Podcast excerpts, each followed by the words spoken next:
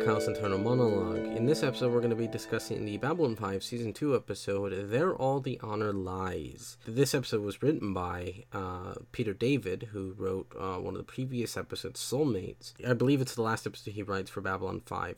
He's one of my favorite comic book writers. He's written a lot of really good stuff, uh, as I've mentioned before Hulk, Young Justice um, uh, Aquaman. You know, he's just a really well known uh, in the comic book industry, and he's well known in the sci-fi industry as well. And uh, th- this episode, while not as good as Soulmates, I think is still pretty good. I think this episode does a lot of reinforcement of the Minbari mentality, something I've been talking about at length uh, multiple times at this point, especially in the episode Legacies, if my memory serves you know, the Minbari think they are superior. They think they're superior in everything. And so they, uh, you know, have a distaste for, you know, anything in regards to that that's not theirs.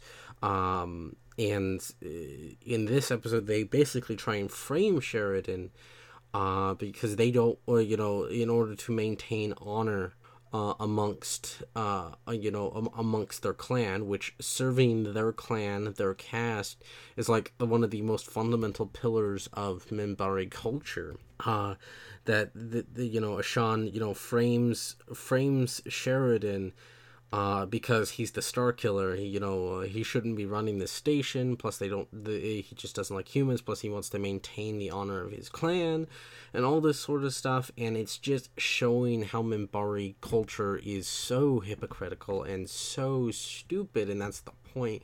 Minbari, the Minbari need to change. They need to learn from the errors of their ways. Except they're just so stuck in tradition. I've talked about this at length before that everything the Minbari do is so steeped in tradition and symbology and the religion that almost nothing of substance is ever accomplished because they can't see beyond the old. They cannot see beyond this is the way it's always been done, and therefore this is the way it always should be done. I mean, we even get the analysis of, you know, Ashan basically his entire deal is you know uh, as as Delenn puts it you know uh, your service to the ability to serve is one of the most fundamental important aspects of the Minbari. It is it is what every Minbari aspires to to serve their clan to serve their caste to gain honor for them uh, and so his entire plan is is literally just a way to perpetuate this traditional cycle of honor and integrity that is completely false. As we well know, the Minbari don't lie except to save another. Except most people don't know the addendum to except to save another. Most people just know Minbari do not lie. So they just assume Minbari are trustworthy. It is the tradition that they uphold. As well we know, this is not true. Minbari will lie if it, it is deemed necessary, and Ashan almost implicitly gets away with lying and framing Sheridan because, hey, Minbari don't lie, which in of itself is a lie, because Minbari do not lie, except to save another, and in this case, to save the clan. Um, once again, this is Minbari culture at its you know finest. It is the perpetuation of tradition and the old ways, uh, romanticizing the past and romanticizing the way things should be done leads to stagnation. The Minbari are nothing but stagnant. They don't even respect Delenn, who in many ways is attempting to improve life for Minbari, uh, because she's seen as a freak. She is now a half human, half, you know, Minbari hybrid, and she's a freak. Uh, Ashan won't even talk to her because he doesn't talk to freaks. And uh, Garibaldi even brings up that it doesn't make sense why, uh, how the warrior caste uh, guy who gets killed, his death is framed on Sheridan, why he would shoot himself because. Uh, that would require using a Earth-made human PPG, and that would insult the uh, the warrior caste warrior pride to use a human weapon. They only use Minbari weapons. Um, it is basically patriotism to the max. It is we are superior because we have always been superior. Basically, we are better. Period. And I've talked about this at length that that kind of mentality leads to nothing good whatsoever. It never will, never has. And and basically we see that reflected in multiple uh, of the different cultures in B5, but the Minbari have it one of the worst because they were selected by the Vorlons way back when. We've talked about that they that they fought in the original Shadow War, that they fought against the oncoming darkness a thousand years ago, and obviously the Vorlons were there as well. So we know that they've in in, in the, the the Minbari have a fundamental understanding of the Vorlons that no one else does, even though they've never seen one outside of an encounter suit. They still understand the Vorlons better than anybody else does. Uh, Delenn's obviously seen one without uh, encounter suit. She saw Kosh when she asked way back in season one. Uh, so there's obviously a connection between those two races, and the Vorlons, as mentioned last week, uh, you know, have this entire mystique of superiority around them, and the Minbari are following in the same suit. And the belief that you are superior, that your way is right, that the old ways are best, new ways suck, um, is stupid and it stagnates a culture. How we even see it in our real life. Look at every generation. You know, generations are spanned every roughly 30 years. And you see it all the time of kids are just lazy nowadays.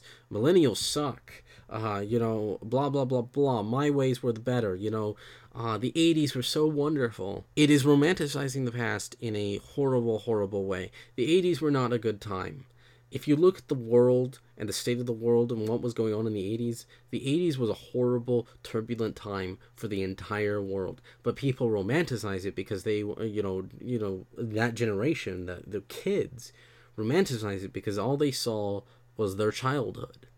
And because of the limitations of the time and economic um, problems and situations, they had less than most kids have nowadays and technological differences, of course, as well. And so they see it as that kids nowadays have it too easy, too good, too spoiled. No, you're it's exactly the same. The entire difference is the technological level. It's there, there's there's no difference between any generation. There is no generation that is better. There's no generation that is lesser. We're all the goddamn same. We always have been. And it, it, a Minbari culture is stagnating, much like you know humans stagnate when they romanticize the past because it's all about tradition and the old ways are better. Um, and Delenn is trying to change that and is meeting with immense amount of resistance as we've well seen. Um, and, I, and I like how Lennier um, we, we've seen him be this incredibly meek shy you know unforsure of himself but fascinated and curious assistant to Delenn and then we've seen him fascinated with human culture, with the motorcycle thing, and then we've seen him stand up for Londo. And in that, uh, we have seen him grow more confident. Previous episodes, we saw his loyalty to Delenn above all. And in now, we get to see him uh, use his understanding of Minbari culture and Minbari tradition and Minbari politics to maneuver his way around Ashan to help take uh, you know take Ashan down and expose the truth. Uh, and the fact that he goes, no, I'm willing to sacrifice my honor uh, by by you know taking everything upon myself. It, it would harm the honor of my clan, uh, but I will regain honor by telling the quote unquote truth. And uh, and Ashan tries to turn those words against him, and he goes, "No, that's not that's not how our honor system works. The entire idea of honor." Being the penultimate currency in Minbari culture. It is the, you know, it is the respect you deserve. Uh, it is how much you uphold tradition. Um, it is, uh, it is more a symbolic meaning that is true. You can be a horrible, despicable person and still uphold tradition and therefore have quote unquote honor. It's not true honor. That's n- being honorous is entirely different to upholding tradition, as we well know.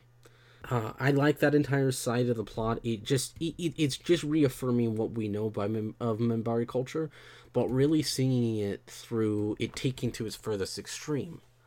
Um, and it, it was a nice little a plot.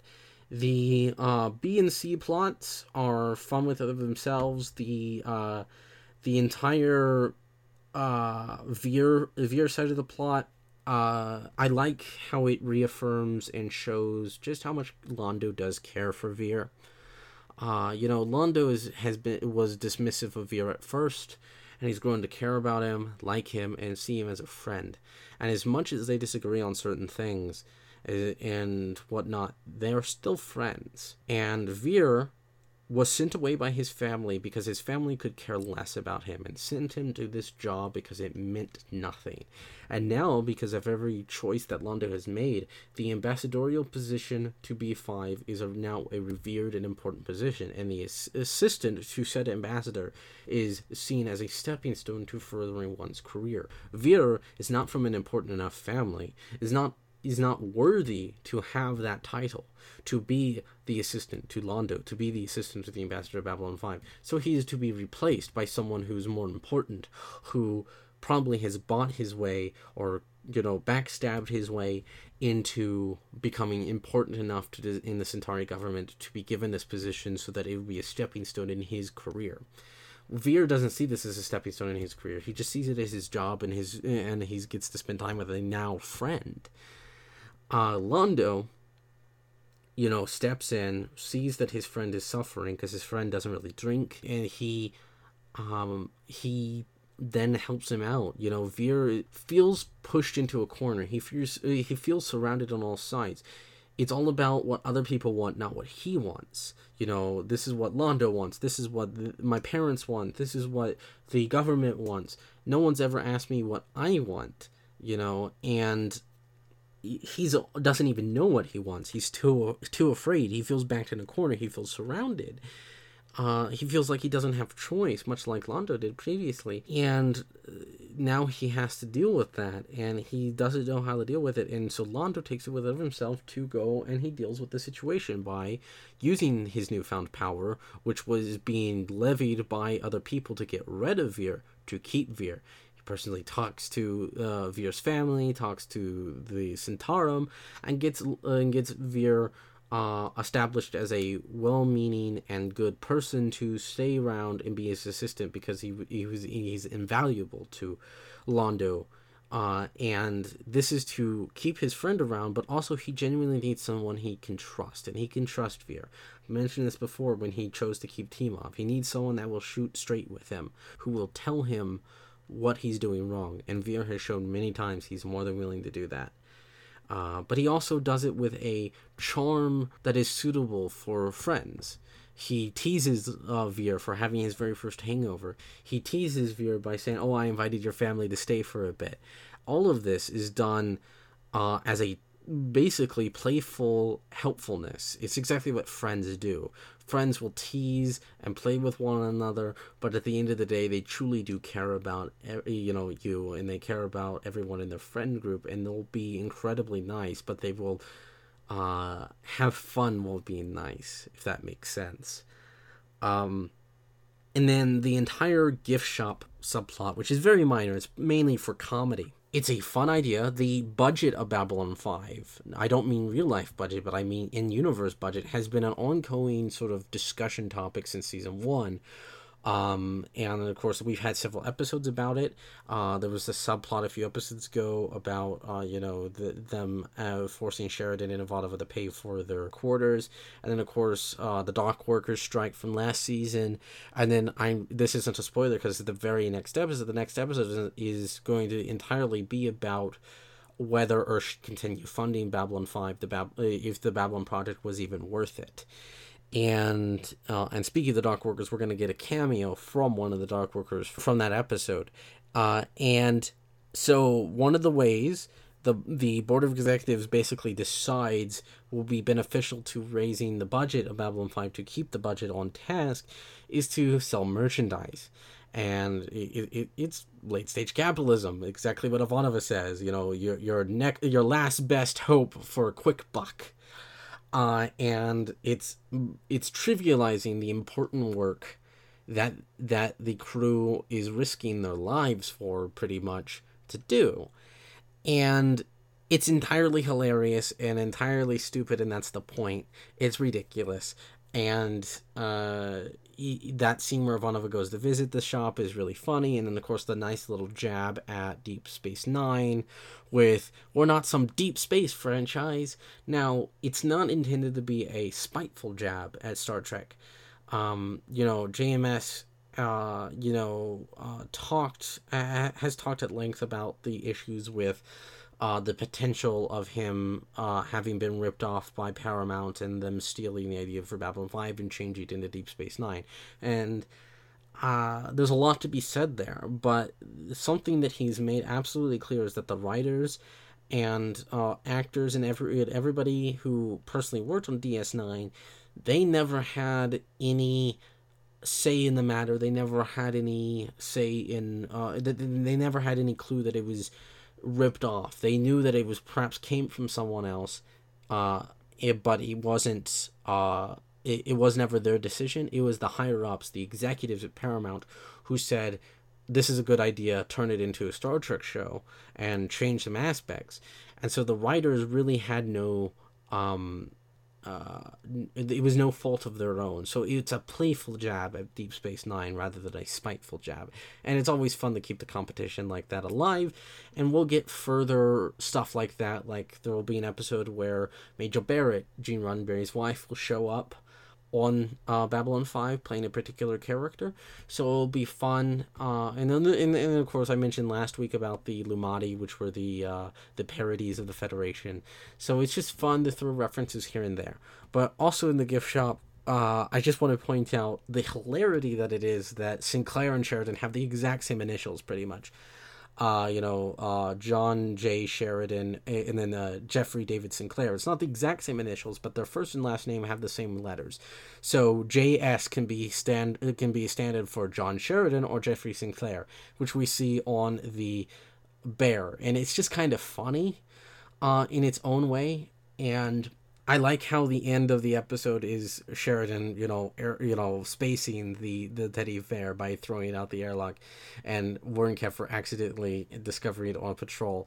I, I believe that bit was added by JMS at the last minute because JMS has a rule of no cute, no kids on his show, and he dis- desperately hates you know cute things like teddy bears like that.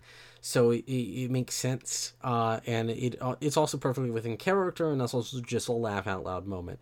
But the biggest laugh out loud moment is Londo's reaction to his toy which you know all the merchandise seen in the shop is is neat little fun fact actual b5 merchandise of the time. Uh, and obviously this isn't a heavily merchandise show but the what little there is was there on display you know, Londo takes offense to his action figure because this is a neat little way to show a a differences in cultural perception of things on a very mundane, a very small scale. Londo takes offense to his action figure because it doesn't show him to be well endowed. And what I mean by that is it doesn't show his tentacles, which are, you know, his, you know, procreation organs. Um, and as we well know, uh, the Centauri have multiples. And, you know, humans don't want to have toys that are anatomically correct. Uh, that kind of thing tends to weird us out. There's some people who want that, and that's, you know, if you want that, that's fine. But those aren't the traditional figures that are sold. Uh, you know, especially in public places uh, that aren't catering towards the crowd that want anatomically correct kind of toys. And but in the centauri mindset the centauri culture since everything is about politics and presenting yourself wearing a mask showing yourself in all your glory including those kind of organs is a way to present yourself uh not not sexually but as a um a, a, a, basically that put your cards on the table and say this is what you're dealing with it's it, it's the equivalent of uh, you know a peacock fluffing its feathers. You know you know pluming out its feathers and uh, and showing what it's got you know? It, it it's hilarious because you know even Ivanova has that line oh because it doesn't have that you feel yourself you know uh personally cast uh, cast aside, you know, instead of saying castrated. It's hilarious. It's just a really great laugh out loud moment. Uh, and Peter David's really great at making mundane things hilarious, as I mentioned before. And this right here, the entire action figure squabble and the teddy bear thing and the entire gift shop idea, fucking hilarious. Once again, good episode. I do not think it's as strong as Soulmates, but it's still pretty good. I shall see you next week for one of my all time favorite episodes, and now for a word. Until then, see ya. Bye.